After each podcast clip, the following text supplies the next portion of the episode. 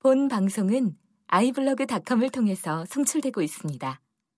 미디어 플랫폼 아이블로그 iblog.com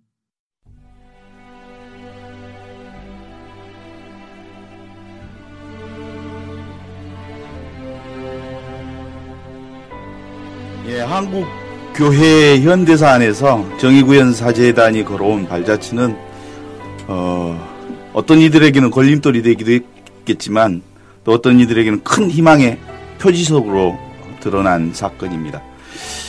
어, 천주교 정의구현 사재단은 우리 사회 민주화의 변혁기마다 아주 중심에 서 있었고 70년대부터 노동운동, 농민운동, 빈민운동 등 우리 사회 민중운동의 운동이 조직화하는 데도 많은 기여를 했습니다.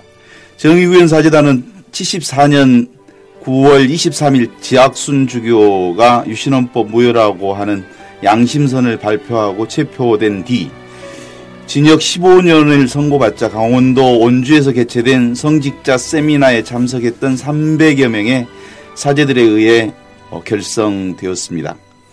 그리고 82년 미, 부산 미 문화원 방화 사건, 그리고 87년 박종철 고문치사 사건, 은폐 조작 폭로로 6월, 6월 10일, 그러니까 6월 항쟁에도 함께 했습니다. 최근에는 세월호 참사 진상 규명에 함께하고 있고, 이렇듯 우리 사회 정의와 약자편에서 항상 싸웠던, 어, 서 있었던 정의구현 사재단의 창립 40주년을 맞이해서, 어, 사재단의 그동안의 활동들을 구체적으로 짚어보고, 그리고 앞으로의 전망들을 다, 그, 나눌 수 있는 시간을 갖도록 하겠습니다. 오늘의 고정 농객으로는 어, 이원영 선생님 함께 하셨고 안중근 연구소 연구위원으로 활동하시는 이원일 선생님께서 함께 하셨습니다. 어, 교회 계획 그리고 사회 계획 그리고 균형 있게 가져가야 할 테인데 어, 어떻게 그 교회 계획과 사회 계획을 근본적으로 만들어갈 수 있을지 어, 과거 역사를 통해서 좀 배워야 되겠죠? 아니요, 이거 우선 저는 이 얘기를 좀 하고 싶은데 예. 어, 사재단의 정체성, 예. 그 다음에 왜 사재단이었을까? 사재단이 내건 가치관은 무엇이었을까? 우리 사회에 주는. 예, 예. 어, 그 다음에 그 사재단은 뭐냐? 어? 어, 한국 사회에서요, 40년이 넘도록 지속된 단체는 없어요. 그렇죠. 어. 정당 한번 보죠. 정당. 선거 때마다 다 만들어지잖아. 국가 권력을 장악하겠다는 정당도 그래요. 예. 시민사회 단체들 사재단 활동할 당시에는 다 없었어요. 그 이후에 네. 87년 대투쟁 이후에 이제 분화되면서 분야별로 분화되면서 단체들이 만들어졌지만 그 우- 이후에 만들어진 단체도 30년 이렇게 지속된 단체가 없거든. 음. 근데 사재단은 40년을 지속했어요. 저는 그 이유가 뭘까? 그다음에 사대단이 내건 진짜 가치관 이거는 뭘까? 이게 먼저 전제되어야 지금 앞에 신부님이 말씀하신 그런 논의들이 저는 가능하다고 보는데 예. 사재단이 내건 가치관은 인간화였습니다. 인간화. 인간화라고. 인간화. 예. 모든 분야에서 모든 부문에서 인간적 가치, 사람들의 가치가 제대로 존중받는 사회. 그게 정치가 되든 경제가 되든 뭐 문화가 되든 어느 분야든 이 가치관을 내건 단체는 사재단밖에 없습니다. 그러니까 모든 단체나 대부분의 단체들이 경제 민주화를 주장하든 정치 민주화를 주장하든 성과주의에 매몰돼 있거든요. 네네. 그 다음에 그 성과를 어떻게 분배하고 배분하느냐에 관한 얘기들을 많이 하지. 예, 예. 기본적으로 우리 사회 공동체 인간화에 대해서 얘기하는 단체는 아직 없어요. 예. 어? 선언적 뭐 수준의 얘기를 누가 했는지는 모르겠지만 거의 안 했다고요. 근데 사재단은 제1시국선언문부터 창립하던 제1시국선언문부터 지금까지 일관되게 주장하는 거는 인간합니다. 어? 전 분야에서 사람이 사람다운 그런 존중과 가치가 존중받 가치가 인정되는 그런 사회가 만들어져야 된다. 그런 공동체여야 된다. 라는 주장을 하고 있거든요. 그걸 핵심으로 삼아요. 저는 사재단의 정체성은 여기에 있다. 그래서 이, 이 사재단이 앞으로도 우리 한국 사회에 중요한 음, 중요한 어, 아주 책임 있는 단체로 존속할 수밖에 없다라는 거고 예. 그다음에 사제들이 사제들을 어떻게 볼 거냐? 음. 사제들이 사제들을 어떻게 볼 거냐? 예? 이거에 대해서도 좀 우리가 아, 기본적으로 좀 이해를 해야 되지 않을까? 성서에 보면 말이에요. 어, 예수님이 제자들한테 그런 질문을 합니다. 너희는 나를 누구라고 생각하느냐? 그렇지. 예수, 예수님을 어떻게 보느, 보느냐. 그죠? 예, 그러니까 예수를 어떻게 보느냐가 그 신앙의 중심의 가치에 분명하게 서야 한다고 하는 것이 질문의 중요한 틀이죠. 예, 그죠? 그러면 사제를 어떻게 생각하느냐? 예. 사제단이라는 거를 얘기하기 전에 사제를 어떻게 어떻게 생각하느냐, 누구라고 보느냐. 저는 이것도 굉장히 중요한 문제라고 봐요. 근데 이 부분에 대해서 사회 공동체가 사제단에 대해서 막연한 기대감이나 또 사제단이 이렇게 해주기를 바란다라는 요구나 이런 건 있지만 사제의 정체성에 대해서 우리 공동체가 별로 고민을 안 하고 있는 거예요. 그러니까 이 뭐 그 극우 세력들이 나서서 종북이다 뭐 정치에 왜 개입하느냐 뭐 이런 문제에 대해서 사제들이 나서서 또 대응하기는 어렵거든. 그러면 사제단에 대해서 희망을 걸고 있고 사제단의 가치를 존중하는 우리는 그 사람들에 대해서 얘기할 수 있어야 되거든요. 사제가 누구냐? 예, 예. 근데 이런 부분에 대한 음, 답들을 우리가 좀 찾아내지 못했다. 예. 어느 한 신부님이 이렇게 고백을 하시더라고요. 어, 신부다, 음. 사제다, 음. 에, 신학자다. 음. 에? 우리를 세상에 내몬 건 음. 예수님이다. 음. 우리는 그 예수를 따라다니는 예수를 예수를 따라 그 삶을 살아가려고 하는 그저 사제인 그런 사제다. 네. 사제다.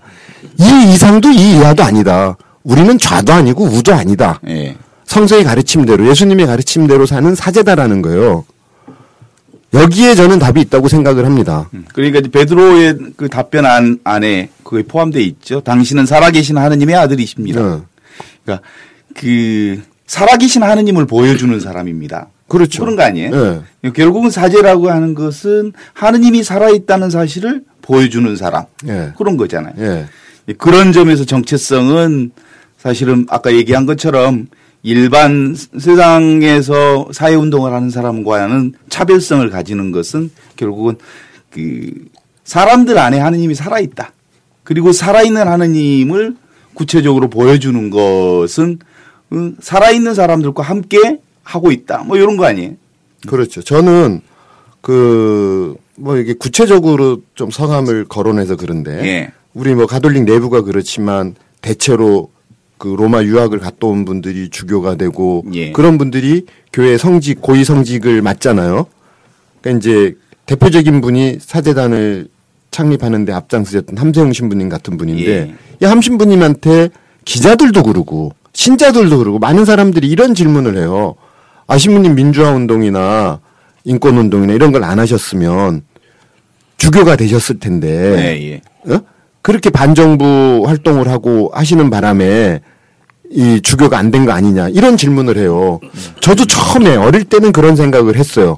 아 주교가 될 수 있었는데 그거를 포기한 분 뭐 이런 정도로 제가 아 대단한 희생을 했다. 어? 그분 로마에서 공부한 걸로 보면은 그러고도 남을 뿐이거든요. 또 우수한 분을 또 선별을 해서 유학을 보내고 교구가 그랬을 테니까. 근데 그분이 어, 이렇게 얘기하시더라고요. 말씀하시는 내용이 어, 주교도 사제고 대주교도 사제고 추기경도 사제, 교황도 사제다. 네, 네. 그 사제의 삶 안에 네, 네. 그런 주교나 어? 이런 직위가 있는 거지. 네. 사제가 아닌 사람이 그런 거를 갖는 게 아니다. 네. 그러면 주교나 추기경이나 교황이 된다는 건 좀 더 모범적으로 사제의 삶을 투명하게 보여주는 사람이어야 한다. 그러니까 그 주교나 추기경이나 교황이라고 하는 건 사제로서의 역할이 좀 다를 뿐이지 전반 똑같은 사제로서의 삶을 사는 거다. 그럼요, 사제죠. 음. 그리고 그 사람들이 예수님의 삶을 그대로 현장 안에서 보여주는 사제인 거다. 그 사제가 주교가 되고 어떻게 됐든 거지. 사회에서 보는 위계적 관계로 교회를 보면 예. 오판하는 거다. 그럼 우리를 잘못 이해할 수 있다. 이렇게 말씀하셨거든요. 그러니까 그냥 예수님이 진짜 이 세상에서 보여주시려고 했던 가난하고 고통받고 억압받는 사람들 그 앞에서 자기가 몸으로 또 말씀으로 보여주셨던 그걸 실천하는 사제. 그게 사제단이다. 그 다음에 사제단의 가치는 그런 전, 전, 그, 구성원들이 그런 인간적인 그런 삶, 그런 권리가 회복되도록, 어? 지금까지 활동하고 있다. 앞으로도 그 활동은 그 바탕 위에서 이루어진다.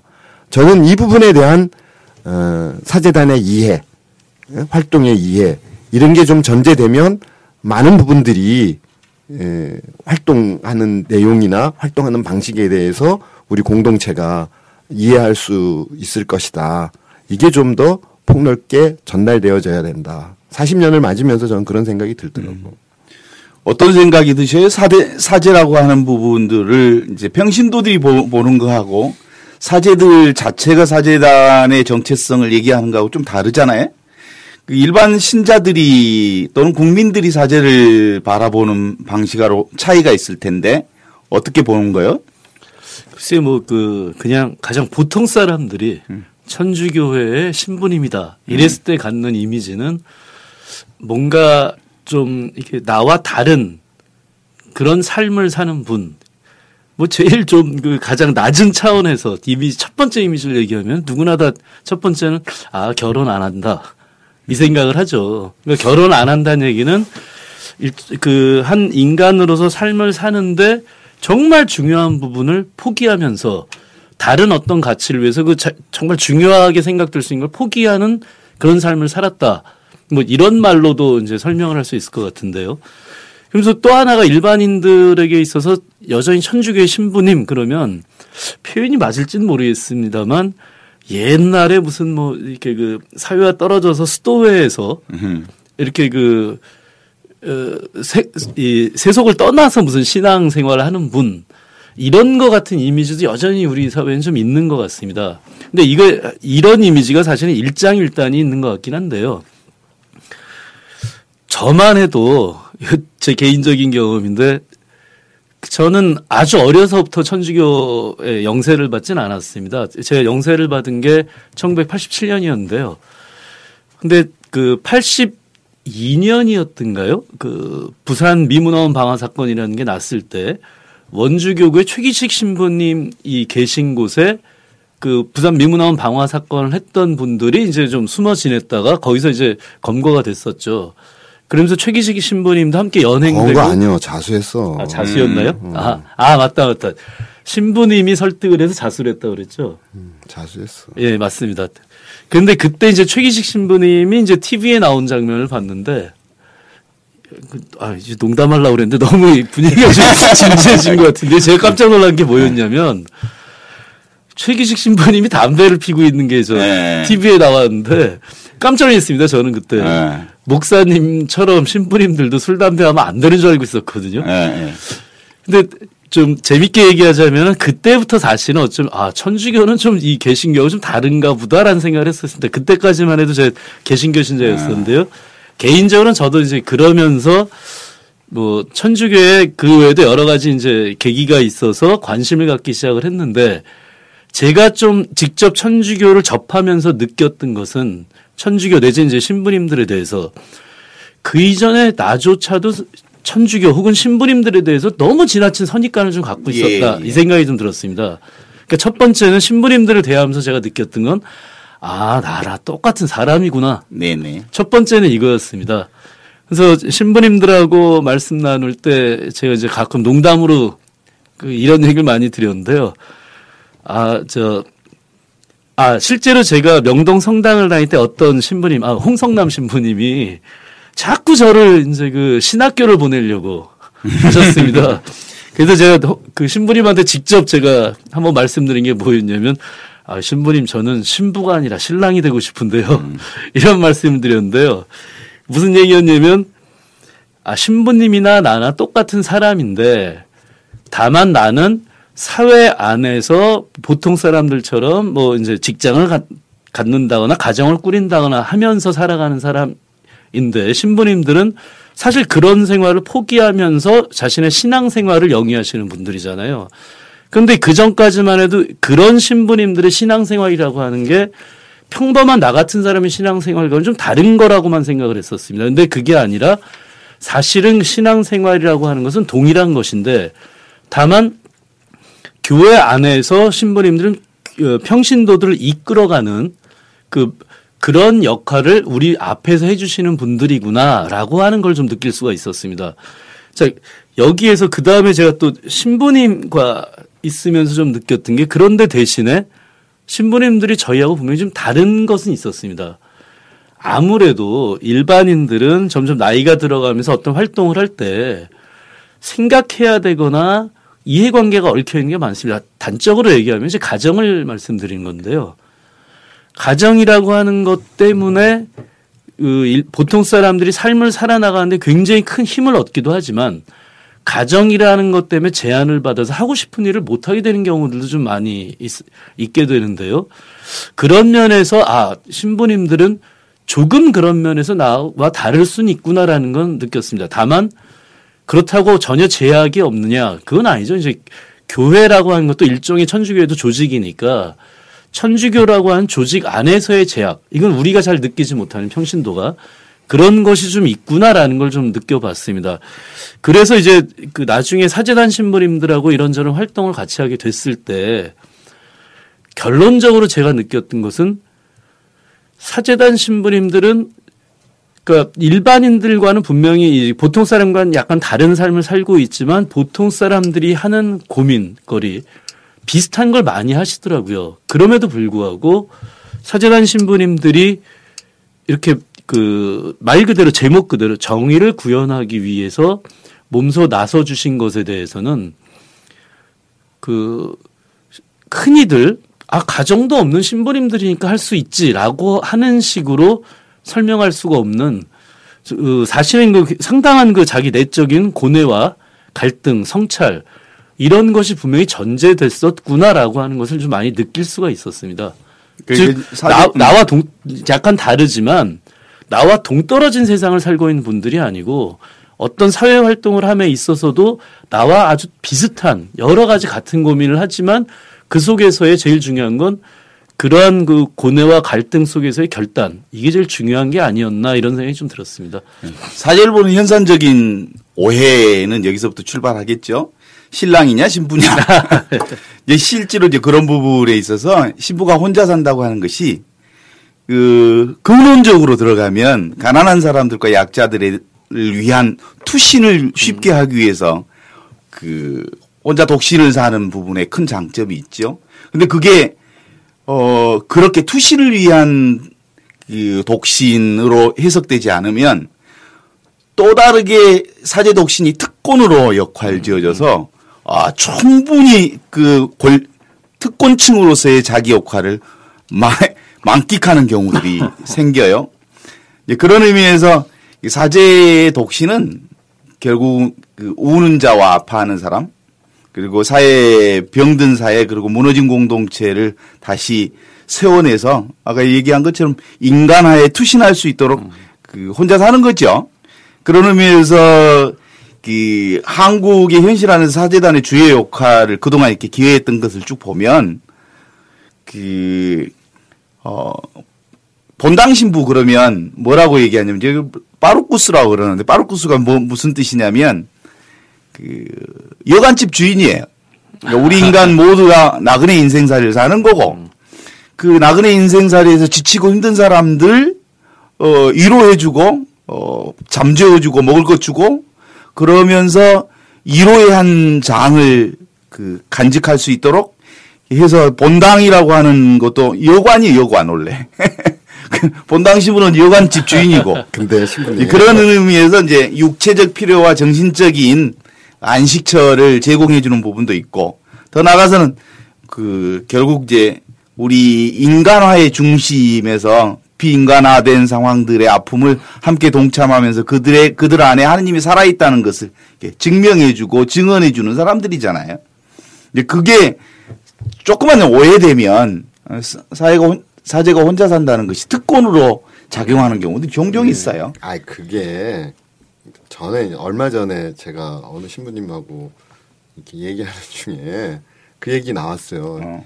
야 너 이 신부가 이렇게 혼자 살고 이 독신으로 사는 게 얼마나 힘든 일인 줄 아냐 이러시더라고. 네. 그래서 내가 신부님, 신부님 아예 혼자 살았잖아요. 어. 근데 이 가부장적인 문화, 한국 사회 문화에서 한 여자와 일생을 살아간다는 건 더 힘든 겁니다. 네. 신부님 너무 자랑하지 마세요. 응? 안 그런가? 이 박사 안 그래? 어? 아니 아예 아예 안 사니까 괜찮아. 그런데 한 여자와 정결을 지키고 뭔가 마음을 다해서 이 여자만, 응? 또이 남자만 이렇게 서로 충실하게 살아간다는 건 진짜 늘 유혹에 흔들려요. 신명 안 해봐서 모를 거야. 이 박사는 알지?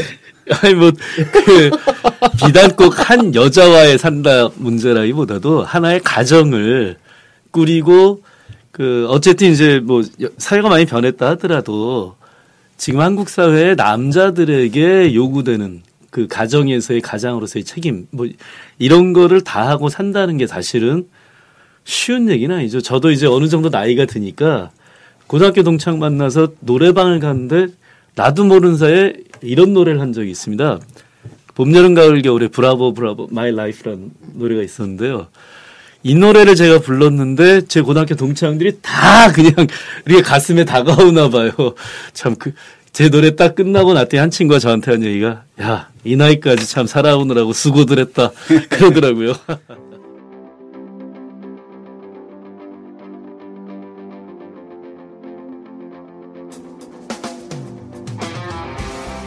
주권 방송과 함께 박근혜 시대를 헤쳐가시는 애청자 여러분들께 정중히 인사드립니다. 저희 주권 방송은 라디오 반민특위, 나를 미치게 하는 것들, 신성국 신부의 시대의 증표 등의 팟캐스트 방송과 채널 615, 미국에서 바라본 한반도의 오늘 등의 TV 방송을 제작하고 있습니다. 주권 방송이 민중의 눈과 귀를 멀게 하는 공중파와 종편, 신문들에 맞서 진보 언론의 사명을 다할 수 있는 힘은 애청자분들의 적극적인 참여에 있습니다. 주권 방송을 후원해 주십시오.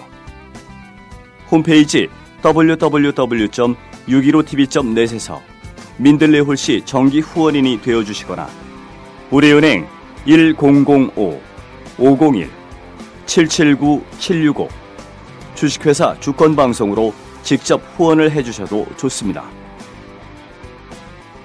저희 주권 방송은 평화 번영과 민주 회복을 위한 진보 언론의 사명을 성실히 수행할 것입니다. 주권 방송과 함께 해 주시기 바랍니다. 근데 아까 네. 그 이제 저는 이제 사재단 또 교회 그러면 좀 아쉬움이 많이 남는 게 교회 내부의 개혁, 음. 가톨릭 내부의 개혁이 좀 잘 안 되고 있다. 음흠. 그리고 이거는 앞으로도 숙제다. 아, 이걸 어떻게 해야 되느냐라는 게 굉장히 중요한 문제. 그러니까 가톨릭에 사제만 있는 게 아니잖아요. 그렇죠. 중심을 이루는 건 신자들이거든.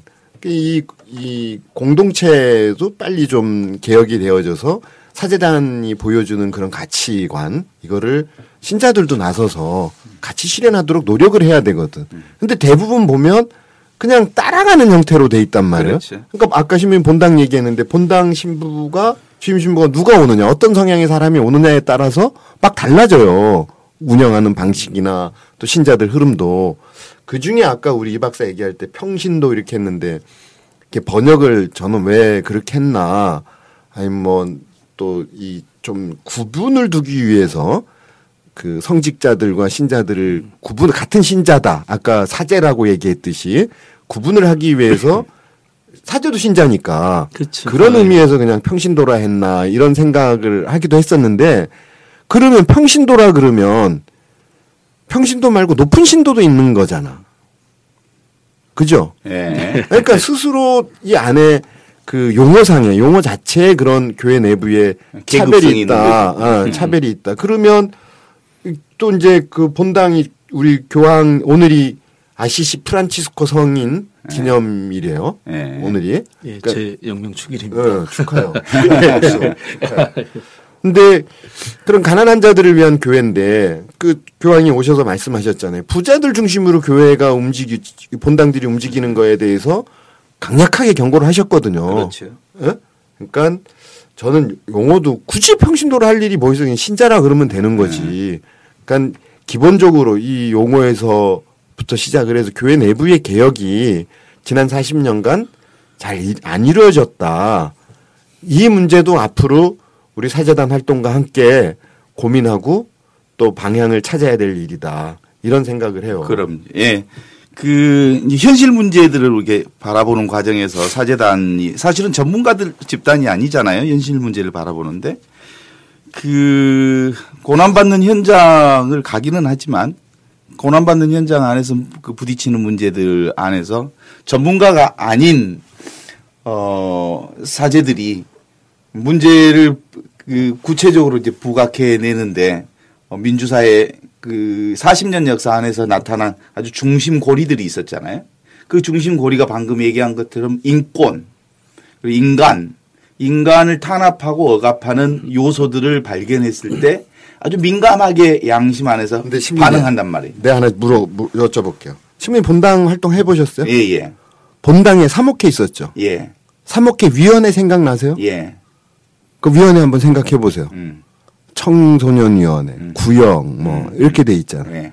그게 지역 사회와 또 우리 사회 공동체와 소통하는 사목위원회요. 조직을 유지하는 수단이라고. 음, 자기 조직을 유지하는 수단이라고 그죠? 봐야지. 예. 저는 그 저도 이제 사목위원을 네. 했었어요. 근데 저는 청년들 했어. 또 주일학교 아이들 대상으로 하는 일을 좀 했었는데 교회가 진짜 지역과 소통하고 공동체와 소통하기 위해선 사목회의 방식이 달라져야 된다. 예? 근데 이게 사제단 활동을 열심히 하는 신부님들이건 그게 아닌 사제들이건 거의 획일화돼 있는 교회 내부 조직을 운영하고 있더라고. 음, 예? 아까 신부님 전문가 얘기하셨는데 모든 사람이 전문가가 될 수는 없잖아요. 분야별로. 그러니까 사제는 근본적으로 그런 아까 제가 말씀드렸던 그런 정체성을 가지고 사는 분이에요. 가난하고 고통받고 억압받는 사람들. 또 그런 근원적으로 이 사람들을 억압하는 제도에 저항한단 말이에요. 그걸 개혁하기, 개선하기 위해서 노력하는 분들이 사제란 말이에요. 앞장서서. 그거를 소명으로 받아서 사제가 된 분이 그렇게 살아가. 그러면 자기가 그런 일들을 하기 위해 필요한 조직은 본당 내부에서 예, 교회 내부에서 얼마든지 만들 수 있어요. 예. 저는 여기가 시작이 아닐까. 어? 공동체와 소통하기 위한 교회 내부의 조직을 다른 방식으로 운영하는 거. 전문가들 또 그렇게 억압받는 사람들을 도와주고 협력하기 위한 사목회의. 어? 그렇게 하기 위한 교구 조직. 음흠. 근데 어디도 이게 안 돼 있어요. 그렇지. 그러니까 전문가가 아니면 그런 전문가를 같이 모시고 같이 하면 되거든. 근데 교회가 아주 많은 인적 자원을 가지고 있음에도 불구하고 수많은 전문가들이 많잖아요. 예. 지금 뭐 어떤 신부님은 540만, 뭐 600만 이렇게 얘기하는데 신자가 네. 그 안에 얼마나 전문가나 좋은 사람들이 많아. 그 다음에 중산층 이상의 소위 말하는 엘리트들 많다고. 음. 이런 사람들을 현장으로 내보낼 때 교회 바뀌거든. 굳이 당신 바꿔라 이렇게 할 필요 없어. 그렇지. 그리고 예수님은 교회 안에서 강의한 분이 강론하고 교회 안에서 설교한 분이 아니잖아요. 현장에 가 계셨잖아. 마귀 들린 사람들, 가난한 사람들, 고통받는 사람들, 죽은 사람들. 현장에 가 계셨거든. 그렇지. 그죠? 전 교황의 말씀이 이 부분을 얘기하고 있는 것 같아. 예수님은 항상 현장에 계셨다. 아 근데 당신들을 왜 현장에 현장 아니고 사람들을 교회 안에 교회. 안에 끌어들이는 거지. 그렇잖아요. 그죠? 예. 그러니까 우리가 그렇게 현장화하기 위해선 교회 조직도 그렇게 현장화하는 교직 시스템 제 바꿔야 된다. 총무 뭐 이거 필요하기 위- 운영하기 위해서 필요한 조직은 있을 수 있어. 하지만 실제로 사회 공동체와 소통하기 위한 교회 공동체로 바꿔야 된다. 그렇지. 예, 그 지점을 우리 그 교황님께서 예, 말씀해 주신 거죠. 그렇죠. 그러니까 결국은 나가라. 들어 교회 안에 끌어들이지 말고 교회 밖으로 울타리 밖으로 나가라. 이 얘기는 방금 얘기한 거죠. 80년 이후에 가톨릭 교회에 수많은 사람들이 가톨릭 교회 안에 들어왔죠. 그 안에는 인재풀이 넘쳐났잖아요, 사실은. 지금도 어마어마하죠. 그런데 그런 인재풀들을 가능성들을 다 죽여버린. 그럼 그 교회 안에서 가능성을 볼 수 없으니까 들어왔다가 다시 안 나오거나 또는 뭐 그 거의 사장돼 버리지 인재풀 자체를 이런 흐름에서 그 결국은 이제 교황님의 한국 교회에 와 오셔서 새로운 이제 비전들 제시하면서 나타난 것 중에 하나가 봐라 지금 우리 사회에 가장 중요한 그 문제가 뭐냐 결국은 자본이 있지 않겠냐 이 자본이 규제받지 않고 계속 팽창하면 결국은 폭력으로 작용해서 인간을 비인간화시키는 과정으로 연결시킬 수밖에 없지 않겠냐. 이런 의미의 얘기를 한다면 아까 이제 교회 조직 내부뿐만 아니라 이제 우리의 방향성 자체가 좀 바꿔져야죠. 보세요, 신부님. 좋아. 성모병원. 음. 성모병원 하나 얘기합시다. 옛날에 진짜 나라가 가난하고 병원을 만들 돈도 없고 예. 의사도 없어. 음흠. 그러니까 교회가 나서서 자본도 모으고 돈도 모아서 공동체를 위해서 병원을 만들어요. 지금 교회가 굳이 병원 운영해야 될 이유 있습니까? 없죠. 보세요. 그리고 노사 분교가 났어. 아 그리고 선도적으로 간호사들 다 잘라. 에? 자본의 논리에 의해서 교회가 병원을 가지고 진료해야 될 이유가 뭐가 있어요? 아까 그 이제 가난 고통받는 사람 이렇게 얘기를 했는데 보세요. 사제들이 주교들이 부유한 사람이면 가난하고 고통받고 진짜 이 구- 도움을 바라는 사람들이 사제들한테 가까이 가기가 어려워. 그렇지. 예? 아니 좋은 음식 먹고 좋은 옷 입고 예? 화려하게 사는 사람들한테 그러면 좀 이제 아까 그- 그 성모병원이니까 부자인 교회에 가난한 사람들이 어떻게 옵니까? 와서 뭐라고 말을 걸겠어요?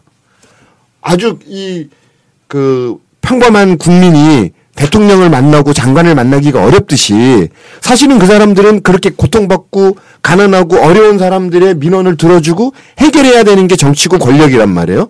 근데 이 사람들 민원은 부자들 민원으로 재벌들 민원을 해결하느라고 바쁘다고 가난한 사람들이 어떻게 사는 것보다는 부자들을 통해서 가난한 사람들을 구원을 하겠다 도와주겠다 이렇게 얘기하거든.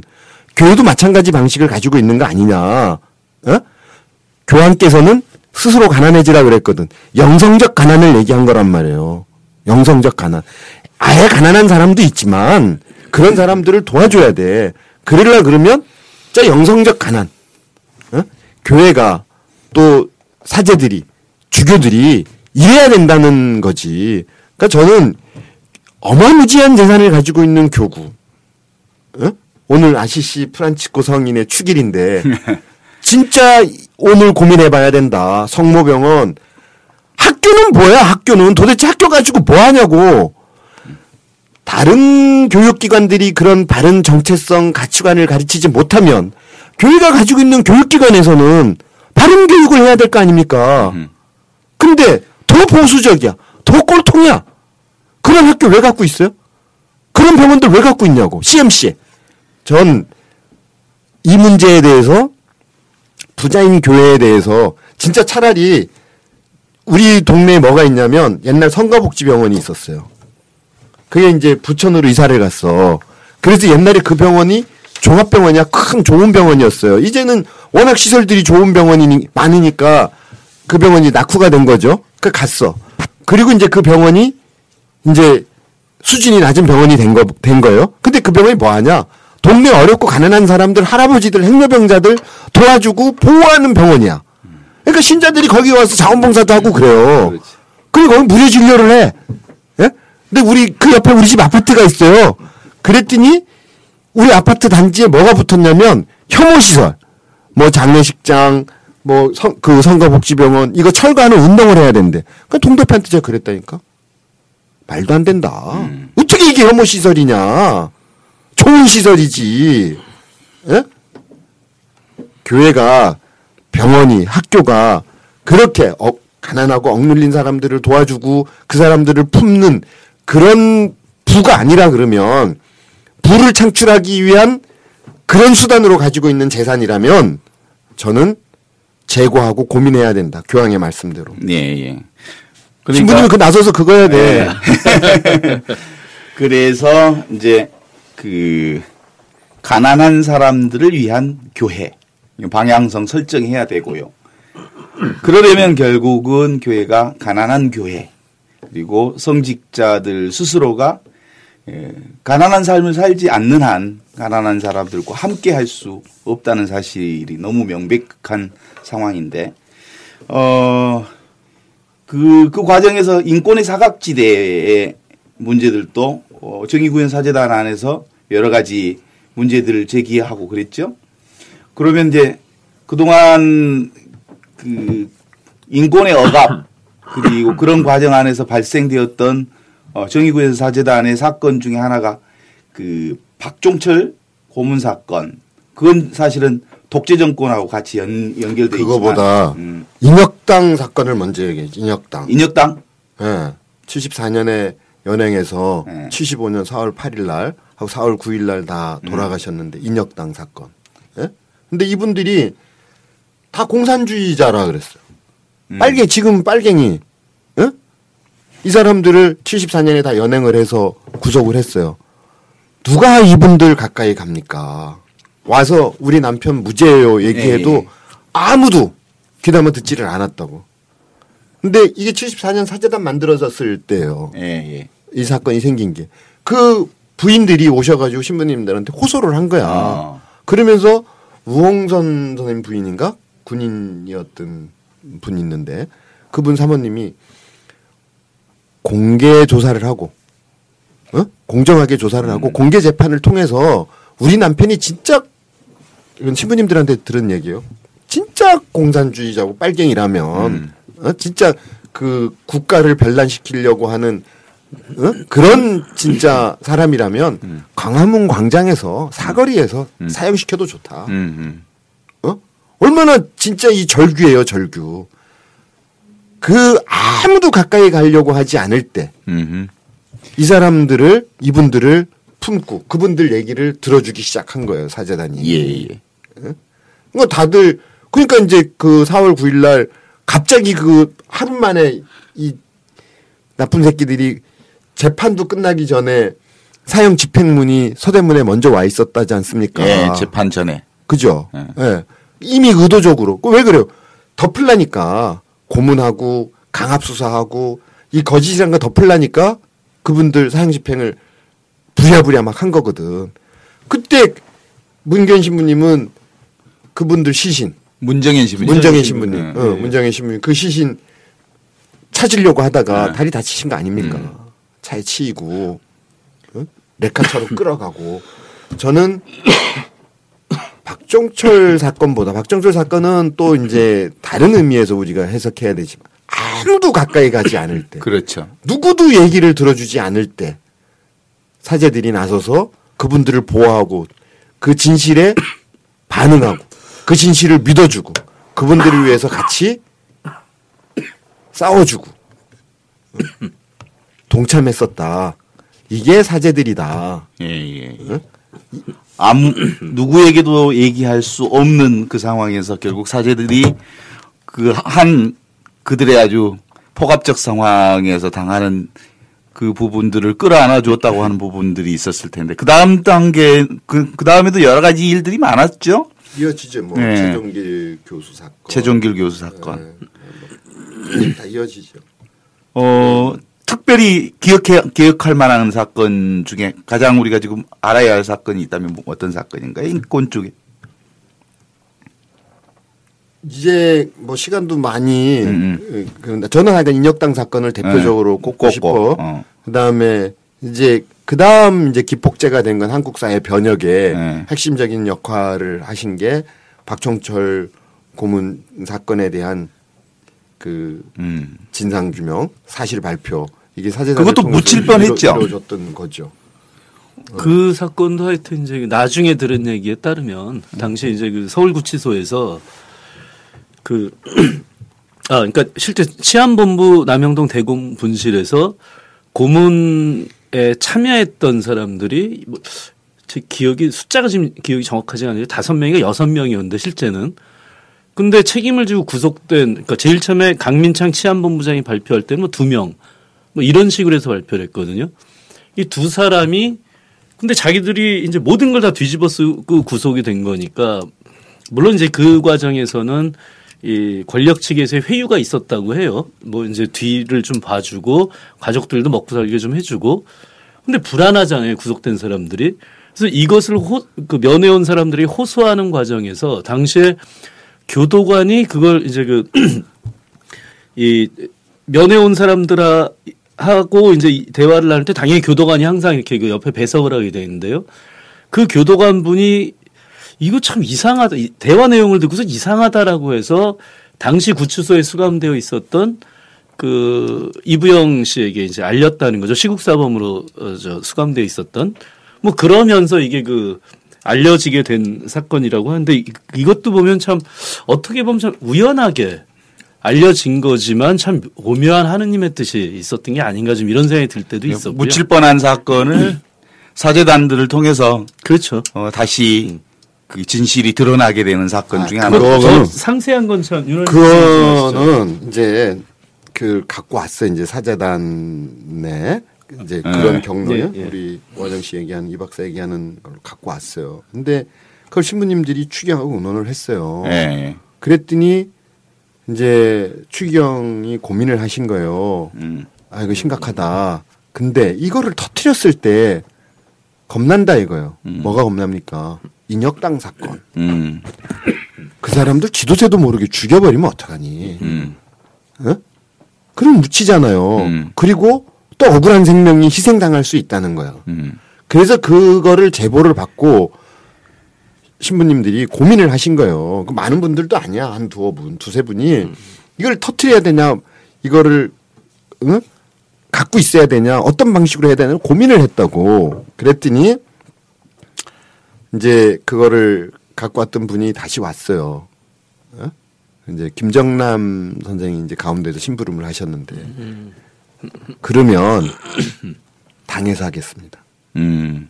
당에서 정치권에서 음, 음. 이게 이제 그 불체포 특권 뭐 이런 게 있으니까 예, 예. 면책 특권이 있으니까 그쪽에서 하겠다고 갖고 간 거예요. 이제 어, 가지고 도로. 갔어. 그게 이제 김영삼 전 대, 응? 대통령 그쪽이지. 예. 응? 예, 예. 그쪽에서 그걸 갖고 간 거야. 예. 근데 결국은 못했어. 아. 못하겠다고? 손 네, 든 거야? 못했어요. 손을 들었어요. 그래서 그게 다시 이제 사재단으로 와요. 다시 사제단으로 그 문제가 와요. 돌아오고. 그래서 이제 이걸 고민을 하시다가 이건 신부님들밖에 할 수 없다. 그러니까 이제 이 신부님들은 판단 내린 거지. 가져갈 때 아, 잘 됐다 이렇게 생각한 거지. 어? 진짜 이 힘든 결정인데 아, 또 추기경도 그런 우려를 하고 계시고 그러니까 신부님들도 고민 되게 고민했던 거야. 그다음에 이건 죽을 수도 있잖아. 예, 우리가 예.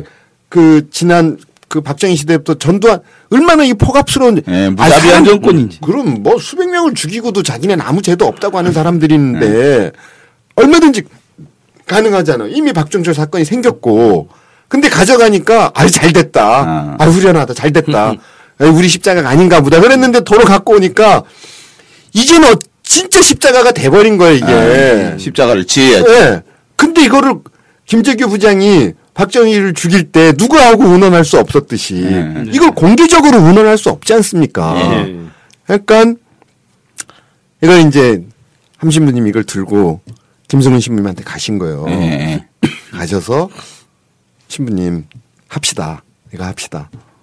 그래서 5월 17일 날 미사 때 그거를 그 김성은 신부님이 발표하시기로 한 거예요. 음, 음. 그런데 함신부님이 김성은 신부님한테 절대로 제가 있다는 거 얘기하시면 안 됩니다. 음. 좀 바깥에서 조직하고 정리를 수습을 해야 됩니다. 음. 사건이 확산이 돼야 되잖아요. 대중 들하고 같이 공감하는 사건화가 돼야 되잖아. 이제 사건이 사건화가 돼야 되니까.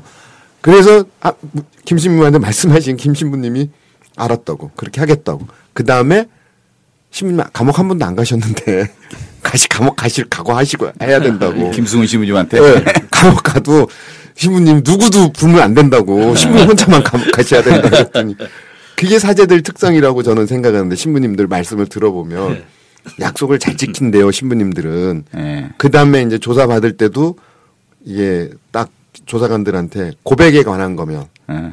증언할 수 없다. 예. 그 다음에 내 지- 근원이나 내 진술이 예. 다른 사람에게 피해가 가는 거면 그 진술은 할 수 없다. 예. 나와 관련된 진술이면 100% 내가 다 마- 얘기하겠다. 사실대로 다 얘기한다. 예. 근데 단 두 가지. 고해와 관련된 거거나 음. 내 증언이 다른 사람에게 해를 끼치는 거면 음, 사제적 양심으로 이거는 못 하겠다. 그걸 이제 전제하는 거지. 예, 그렇게 얘기하고 이제 조사를 받고 그러셨대요. 근데 신부님들끼리는 약속을 하면 음. 다 그렇게 지킨대요. 음. 근데 이 정치인들, 음. 예? 이 밖에 사람들 약속하면 그건 틀림없이 다 터지더라는 거예요. 예? 그러니까 이제 김성은 신부님이 또 함 신부님보다 두 반인가 세 반이고 선배 신부님이고 또 그 김 신부님 갖고 있는 평소에 그런 성품도 있으시고 하니까 의논을 하신 거지. 그랬더니 오케이, 내가 그렇게 하겠다. 그래서 이제 밤새 문건을 준비하고 그거를 그거를 발표할 때까지 주변에 있는 사람들 뭐 많은 신부님들이나 밖에 기자들이나 이런 사람들 몰랐어요. 다만 그날 미사 끝나고 나서 중대 발표가 있다. 예. 이것만 메시지로 던지고 그때 그때 미사가 모았지. 무슨 미사였죠? 5.17 5.17 미사였지. 예. 예. 광주 몇 주년? 17주년 17주년. 예. 네, 미사 때 그 거기서 시- 실제 저도 이 뭔가 있을 거다라는 걸 알고 간 게 아니라 예. 5.17 미사니까 갔었던 거였거든요 예. 그때.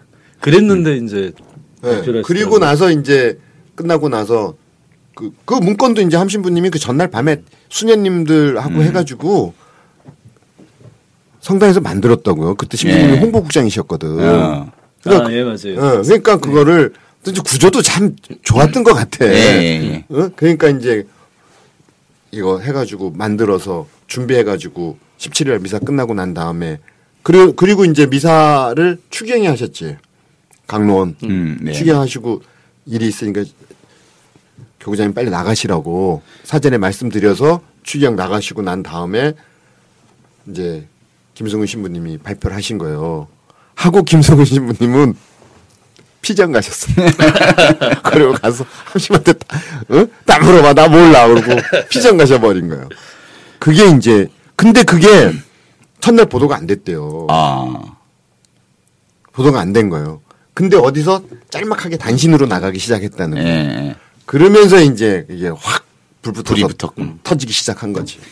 그러니까 방금 얘기한 것처럼 그 누구도 할 수 없는 예를 들면 정, 정당에서 그걸 가지고 가서 정당의 문제로 그 얘기를 하려고 하다가 결국 포기한 문제를 다시 사제들이 받았던 거고 그 누구도 할 수 없는 것을 결국은 사제들이 그 진실을 이제 드러내게 되는 그러니까 그거는 거잖아. 사재단 만들 때도 그랬지만 예, 예. 그다음에 인혁당 사건 때도 그랬고 그렇지. 최종길 선생 사건도 그렇지. 근데 이 박종철 사건도 목숨을 건 결단이었다는 그렇지, 거죠. 그렇지. 그게 그게 누구 누가 그렇게 가능하겠느냐. 그렇지, 그렇지. 기- 그걸 김재기 부장도 마찬가지였지만 보통 웬만한 사람들 그렇게 할 수 없거든. 음. 죽을 수 있다. 예. 그 다음에 분명한 건 감옥 갈 수 있다는 전제가 확실하게 이 안에 있었어요. 예, 예, 신부님들이 예. 증언하시는 거 보면. 예, 예. 예? 근데 다행스럽게 이게 그 육시방쟁으로 이어지면서 예, 예. 감옥을 안 가시게 됐지. 참 다행스러운 일이에요. 근데 그런 결단. 그럼요. 사제들의 그 결단인데 그 대한민국의 모든 문제 중에 중심에 있는 문제 중에 하나가 남북 분단의 문제 아니겠어요? 아, 그 분단 들어가기 그러니까. 전에 이 얘기를 어, 하고 좀 어. 갔으면 좋 그, 아까 우리 최 신부님 그 앞에 세월호 어. 말씀을 하셨는데, 보세요. 그 박종철 고문치사 사건에 어. 대한 자료를 정당이 받았어. 음, 발표를 못 했지 않습니까? 그렇지. 예? 그 뭐야 그 면책 특권도 있고 그런데 저는 그 정치 개혁 국회의원들 뭐 특권 나 특권 줄이자 이거는 말장난이라고 생각을 해요. 어? 특권이 있어야 될 이유가 있는가? 면책 특권은 민주주의를 보호하기 위해서 정치인들이 정치인답게 활동하는 걸 보장하는 수단인데 그걸 말도 안 되게 자꾸 면책 특권 없애자 이게 이상한 주장들을 하는데 면책 특권을 제대로 활용하게 하는 방법을 사회가 만들어 줘야지 그 면책 특권이 문제 있는 것처럼 얘기하면 안 된다고. 그다음에 뭐 국회의원들 보수가 많다. 일을 안 해서 문제지. 일을 제대로 하게 하면 매동을 주면 어때? 일하는 만큼 국가와 공동체를 위해서 헌신하라고 얘기 그- 급여도 주고 일하도록 그 자원을 확보해주고 보좌관들 주는 거잖아요. 그렇지. 미국에는 17명, 34명이야 보좌관들이. 맞아요. 무슨 보좌관이 많아. 그러니까 저는 특권에 얘기하는 거는 진짜 언론 말장난하는 거거든. 근데 박정철 그 사건으로 돌아가면 세월호 사건에서 정치인들이 야당이 그런 희생적 결단을 안 하고 있다는 게 문제인 거예요. 목숨 걸고 싸워야지. 인혁당 사건에 사제들이 나섰듯이. 박정철 고문 치사 사건에서 사제들이 목숨을 걸고 나섰잖아요. 음. 그때 그 목숨을 안 걸려고 정치인들이 그걸 발표를 안 했어. 그렇지. 그죠? 예. 저는 세월호 사건 거기에 문제가 있다는 거예요. 목숨을 걸고 진짜 죽은 수백 명의 어린아이들, 음. 어? 그 일반인들, 희생자들을 생각하면 목숨 걸고 투쟁을 하면 정권과 싸우면 가능하지 않겠어요? 그래. 자기 입장은 유지하고 보세요. 제가 이건 신부님들한테 배운 거야. 그 그렇게 사재단 활동을 한 신부님들이 제가 중재자로 나서요. 네. 예? 우리 신부님하고 최 신부님하고 원영 씨, 이 박사하고 둘이 문제가 있어. 그래서 제가 중재자로 나섰어요. 그러면 내가 이 박사를 대신해서 신부님을 만나 네네. 설득을 하러 가요. 그러면 저는 윤원일로 가야 됩니까? 이원영으로 가야 됩니까? 이원영으로 가야 돼요. 음. 이원영의 감정과 이원영의 분노, 음. 이원영의 생각을 가지고 신부님을 만나서 문제를 해결하려고 해야 되는 거예요. 그렇지. 예. 윤원일 입장에서 문제를 해결하러 가. 예. 어떻게 돼요? 나는 착하고 멋있는 사람이에요. 예. 참, 이게 다정하고 자비로운 사람이야. 응. 해결 안 돼도 돼요. 그 다음에 최 신부님을 대신해서 이 박사를 만나러 갔어.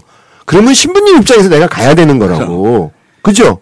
그거 그건 사실은 그 예수 그리스도가 그 하느님이셨지만 사람이 되셔서 사람의 입장으로 온 거하고 똑같은 사제들과 정치인의 차이라는 겁니다. 제가 지금 말씀드리는 게 국회의원으로 중재를 하면 안 된다고 그렇지, 세월호 그렇지. 가족 입장에서 중재를 해야 되는 거라. 예. 신부님들이 박종철 입장에서 이 문제를 해결하려고 목숨을 걸고 감옥 갈 각오를 하고 그 사건의 진상을 밝혔듯이 정치인들이 세월호 가족들 입장 거기서 진짜 처참하게 죽어간 아이들의 입장에서 문제를 해결하려고 하면 해결이 된다 이거야. 음. 그 결심함이 우리 정치인들에게 없다는 거예요. 왜 없냐? 그걸 우리가 질타해야 되고 그렇게 하지 않는 거에 대해서 언론이 얘기를 해야 되는 거야. 그리고 왜 그렇게 못하고 있는지 그걸 밝혀내야 되는 거거든. 근데 안 하잖아. 정치인 입장에서 해결하려고 해요. 물론 정치공학적으로 해결해야 될 문제가 있어요. 근데 이 사안은 정치공학적으로 해결해야 될 문제가 아니잖아요. 수백 명의 무고한 사람들의 희생을 두고 한국 사회가 어떻게 가야 어떤 방향으로 가야 하는 문제를 논의하고 있는 자리란 말이에요. 그럼에도 불구하고 정치 공학적 입장에서 해석하고 그런 입장에서 이 문제를 해결하려고 하니까 잘 안 보이는 거예요. 제가 우리 신부님들이 저한테 가르쳐 준 얘기. 중재자. 음. 예수님은 예수로서 간 게 아니야. 그렇지. 스스로 어린아이가 되신 분이고 그렇지. 스스로 고통받는 사람이 된 그렇지. 거고 예. 진짜 가난하고 억울한 사람 입장에서 그렇지. 사시다가 그렇지. 돌아가셨단 예, 말이에요. 예, 예. 무참하게 처형된 거지. 그게 그게 이제 사제들이 어, 백성들에게 감동을 준 아주 중요한 틀이고 실제로 지금 국회의원들도 일을 하려면 방금 얘기한 그 목숨을 건 것처럼 음, 가난한 사람들의 입장, 세월호 유가족들의 입장으로 들어서지 않았기 때문에 이렇게 문제가 꼬이는 거잖아요. 그럼요. 그냥 그런 틀에서 조금만 한 걸음 더 나가서 목숨을 건 그 통일 문제, 통일 문제 물꼬를 텄던 그 과정들을 어떻게 그 당대 교착 상태에 있는 통일 문제의 물꼬를 텄는지 어 그때 학생 운동을 하던 최, 그 이원일 박사님, 예? 이원영 선생님 어떻습니까? 아, 뭐 저도 나이가 좀 있어서 그때는 학생 운동 마친 뒤였습니다. 아 예. 아, 다만 이제 뭐 청년 운동 계속 할 때였는데 이때가 보면 이제 먼저 그 문익환 목사님의 방북이 먼저 있었죠. 예, 예. 그리고 나서 이, 지금 국회의원이 된 당시 전대협의 임수경 대표, 그러니까 당시의 전대협 의장은 어, 임종석 전 국회의원이었고요. 임수경 대표가 방북을 했는데 정확하게 얘기하면 임수경 씨는 어 당시에 세계 청년 학생 축전이라고 하는 것이 평양에서 열렸는데 거기에 남 그 남쪽에 있는 대학생 즉 전대협이라는 조직의 대표로 파견이 됐던 네, 예. 거였죠. 자 그래서 근데 이제 이때 보면 이때까지 이제 그 신부님들이 아 우리가 적극적으로 통일 한반도 통일 때문에 뭘 해야 되겠다 이랬던 것 같지는 않습니다. 네. 그런데 임수경 대표가 딱 방북을 하게 됐는데 청년학생 축제에 참여하게 되니까 전 언론에서 이제 그 요새 말로 따지면 완전히 무슨 뭐 종북 분자라는 식으로 몰고 음. 갔죠. 실제로 저도 제 친척한테 직접 들은 얘기인데요. 분명히 제가 봤을 때 TV 뉴스에 그런 거 나온 적이 없는데 제그 친척분이 뭐라 그랬냐 막 흥분을 하셔가지고 임수경이 김일성 수령님 만세 그러지 않았느냐 그 텔레비로 나오지 않았냐 이러시더라고요. 분명히 나온 적이 없고 실제로 임수경 대표가 그때 가서 그런 말 한 적도 없다고 하는데 사람 사회적 분위기가 다 이제 그렇다라고 이제 아예 믿어버린 거죠. 저 이런 상황에서 어찌 보면은 그 임수경 대표 입장에서 뭐 제가 임수경 씨가 아니니까 그 심정까지 정확히 알 수는 없지만 굉장히 외롭게 고립되어 이- 있는 것이 사실이었는데 이때 이제 그 정의견 정부 사재단에서 당시 미국에 계셨던 문기현 신부님을 그 평양으로 파견을 보내죠. 그래서 이제 문기현 신부님이 이제 북한에 가시게 되는데 저는 요 과정에서 역시 사제로서 그 고립에 처해 있던 임수경이라고 하는 한 학생을 이렇게 껴안는 이런 모습이 하나가 보이, 보이기도 했고요. 또 하나는 사실은 이제 그 남과 북의 증오와 이 대립이라고 하는 것을 이제는 좀 서서히 접어서 정리하고 그야말로 하느님의 사랑으로 갈라진 민족을 하나가 되게 하는 이런 일을 어, 사제단이 나서서 해야 되지 않느냐라고 하는 이런 어떤 선언적인 의미 이렇게 이렇게도 좀 해석을 할 수 있지 않았을까 싶었습니다. 근데 전, 저는 개인적으로 굉장히 좀 감동적이었었거든요. 이 그 장면 자체가. 근데 실제로 그랬는데 그리고 나서 이제 첫 번째로 사제단 신분 그 사, 정의규현 정부 사제단에서 문견 신부님을 이제 보냈으니까 누군가 이제 회의를 몇 분들이 하셔가지고 아 문견 신부님한테 가라 이랬을 거 아닙니까? 그 회의를 했던 제가 그, 그 직책은 정확히 기억이 안 나는데 뭐 제 기억이 맞으면 남국현 신부님도 계셨고 몇 분 신부님들이 계셨는데 그 명동 성당에서 중부경찰서를 그때도 자진 출두하셨습니다. 그 신부님들을 이제 잡아가겠다고 해서 그 신부님들이 잡 우리- 우리가 네 발로 가겠다고 해서 이제 그 그때 이제 명동 성당의 청년들과 여러 신자분들이 그 마지막 가는 길을 이제 환송 하기도 했고 이제 저도 그때 그 자리에 있었습니다만 그리, 그리고 나서 이제 문견 신부님하고 임수경 대표가 판문점을 통해서 내려왔을 때 바로 연행이 됐었죠 그때. 그러니까 왜 왜 신부였어야 하는가? 이거를 그러니까 가톨릭 내부의 갈등을 상당적으로 예, 예산 예측했음에도 불구하고 방북 파견을 할 수밖에 없었던 왜왜 신부가 갔어야만 했는가? 뭐 이것에 대한 얘기가 좀 있겠죠? 내부 논의는 이제 신자가 가 있으니까, 그러니까 그 수산나요. 음. 그렇죠. 예. 임수경 의원 본명이 세종로 성당에서 주일학교 선생도 했고 어, 이 활동하던 청년이었지 그때 외대 4학년이었으니까 혼자서 일본을 가서 일본에서 독일을 경유해서 평양을 들어가고 혼자 갔잖아요. 그러니까 이 아이를 우리가 신자라는데 저대로 냅두면 안 된다 보호하고 데리고 와야 된다. 분명히 뭐 감옥 가고 고통받는 거는 뻔한 거니까.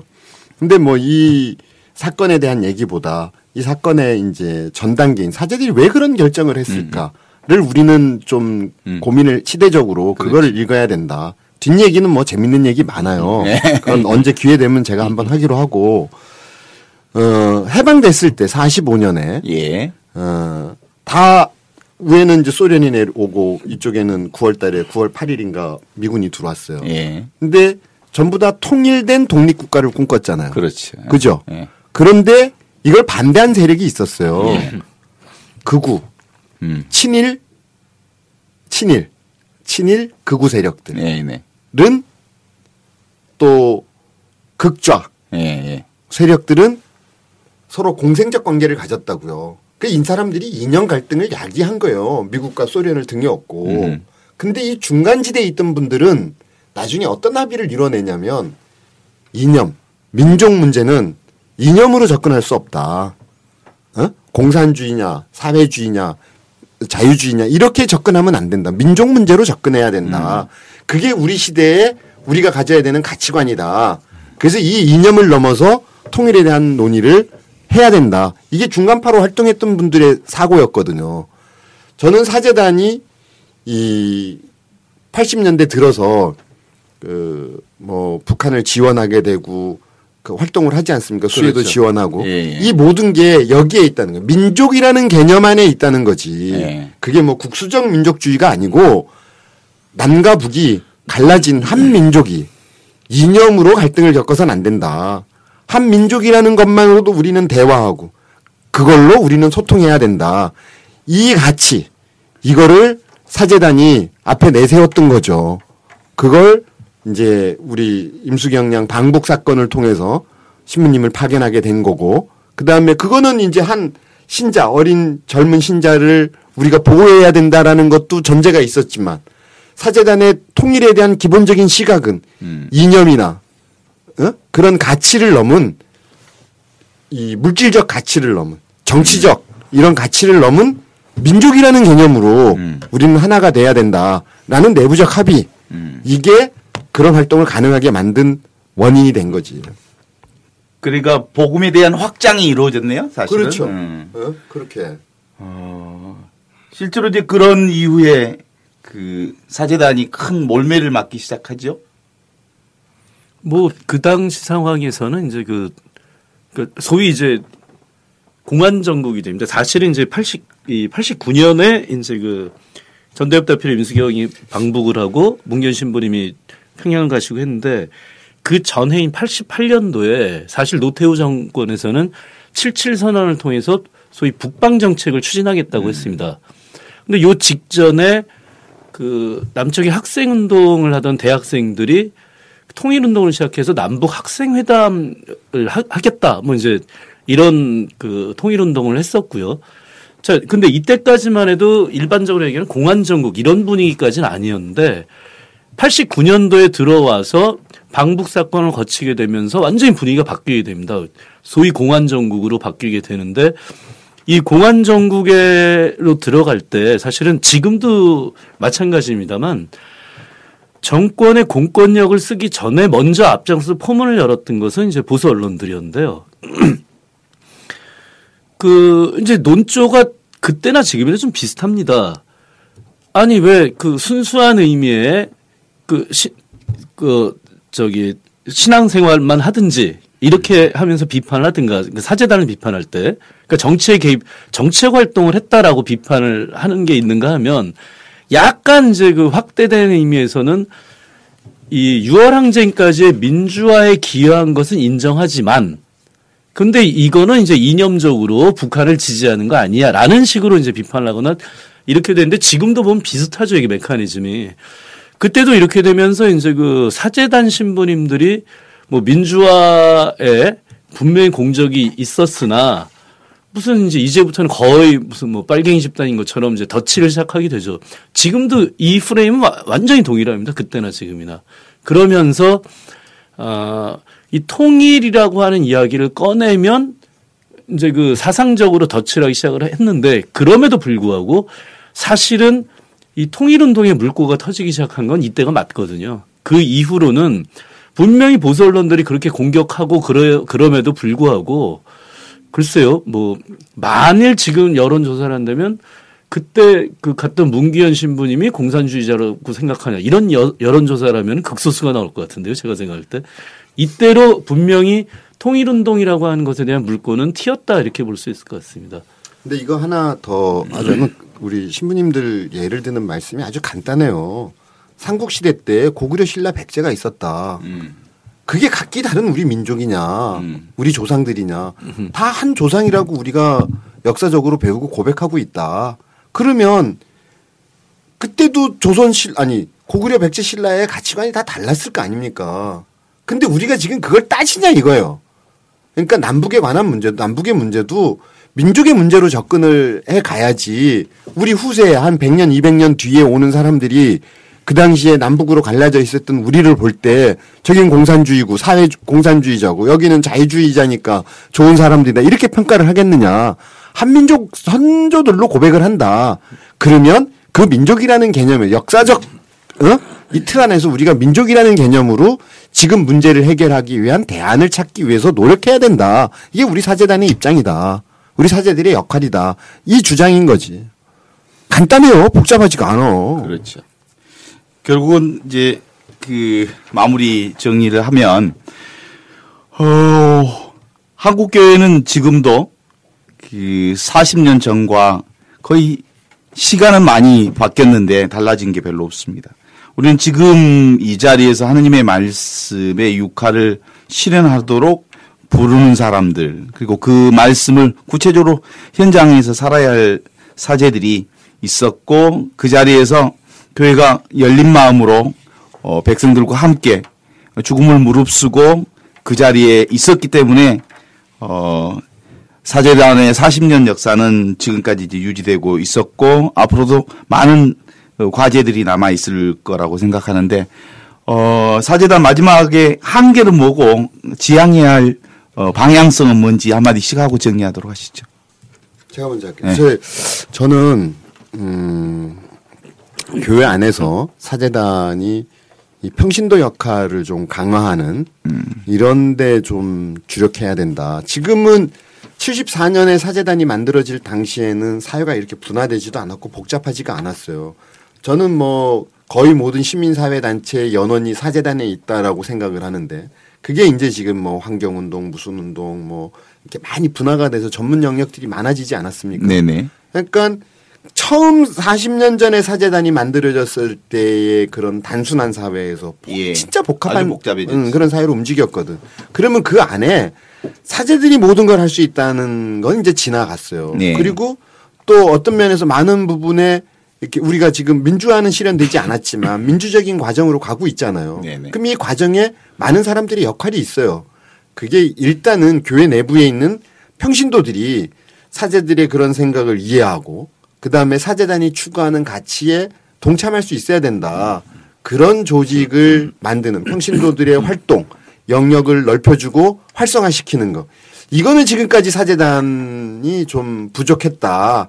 동원, 동원의 역할을 이렇게 우리 신자들이 많이 했는데 나도 평신도 쓰면 안 되는데 습관이 돼가지고 이게 신자들을 그런 면에서 많이 이렇게 연대를 했던 거지 실제로 이 사람들을 동반자 신자들을 동반자 또 같이 이런 가치를 추구할 수 있는 동료 이런 걸로는 그렇게 에, 받아들이지를 못하지 않았냐 그러면 앞으로 이제 40년이 지나서 앞으로 40년은 그런 신자들과의 공감대를 더 넓게 형성하고 이 사람들과 함께 그러면 본당 하나면은 몇백 명의 신자들하고 같이 할 수 있거든. 예? 그러니까 저는 이런 신자들 중심의 사고를 확장하는 거, 이 활동을 넓게 만들어가는 거, 이게 앞으로 사제단의 그런 그 더 큰 가치를 실현하는 바탕이 될 수 있다. 이제는 그렇게 가야 된다. 예, 예. 이렇게 생각합니다. 저는 뭐 비슷한 생각인데 조금 더 그 구체적인 말씀 하나 드리면 그 보면 1999년에 사제단에서 이제 그 사회적 정의 활동에 대한 신학적 근거와 당위성을 밝힌 사제 헌장을 제정하고 그랬거든요. 예. 이런 거를 좀 확장해서 단지 한 번에 헌장 아, 제정만 하는 것이 아니라 천주교 내에 있는 신자들과 사, 그 성직자 수도자들이 그 뭔가 이런 사회 정의 활동에 대한 신학적 근거를 이제 99년이었으니까 벌써 이게 15년 전 얘기인데 다시 이제 변화된 사회에 맞춰서 이 내용을 정리하는 작업을 함께 했으면 좋겠다는 생각을 해봤습니다. 다만 이게 한 번, 두 번 무슨 워크샵 같은 거에서 딱 뭐 결론을 내리려고 하지 말고 그러니까 좀 뭐 공의회 하듯이 이렇게 1년, 2년 이렇게 장기적인 프로젝트로 잡고 우리 천주교에서 해야 될 사회정의 활동의 온갖 영역의 내용에 대한 정리와 더불어서 신자들과 성직자 수도자가 함께 앞으로 어떤 식으로 이런 활동을 해야 될지에 대한 대안까지를 고민하는 좀 이런 진지한 장기 중장기적으로 이렇게 진지한 활동 과정을 거쳐서 그 이후의 결론으로서 내용을 방향에 대한 선언을 하고 활, 활동에 대한 구체적인 조직 방침을 이야기를 하고 이런 과정을 한번 거치면 어떨까 그런 생각을 한번 해봤었습니다. 예. 거의 이제 그 긴 시간 얘기를 마무리하게 됐는데 어 결국 사재단의 앞으로 할 일들이 어 지속적으로 중심 주제는 인간이 구체적으로 살아계신 하느님의 아들로서 인권의 그 부분들을 분명하게 드러낼 수 있으려면 어 결국은 가난한 사람들과 함께하는 교회 그다음에 어 사제들이 가난한 교회가 되기 위해 함께 노력하고 그러면서 그 안에서 가난한 사람이라고 하는 부분을 사제들 독 혼자 이렇게 진행 사제들 사제단 안에서 정의될 수 있는 것 같지는 않고 전문화되고 다변화된 사회니까 어, 구체적으로 조직도 현대 사회에 맞게 그리고 내용 채우는 것도 현대 사회에 맞게 그리고 구체적으로 활동 영역을 확장하는 것도 현대 사회에 맞게 그리고 조직화하는 것도 현대 사회에 맞게 다시 재조직 그 정리해야 할 단계가 40주년의 상황에 왔다 생각하고 오늘 함께 해주신 어, 영일 선생님과 어, 그리고 이원영 선생님께 감사드립니다. 감사합니다. 고맙습니다. 수고하셨습니다.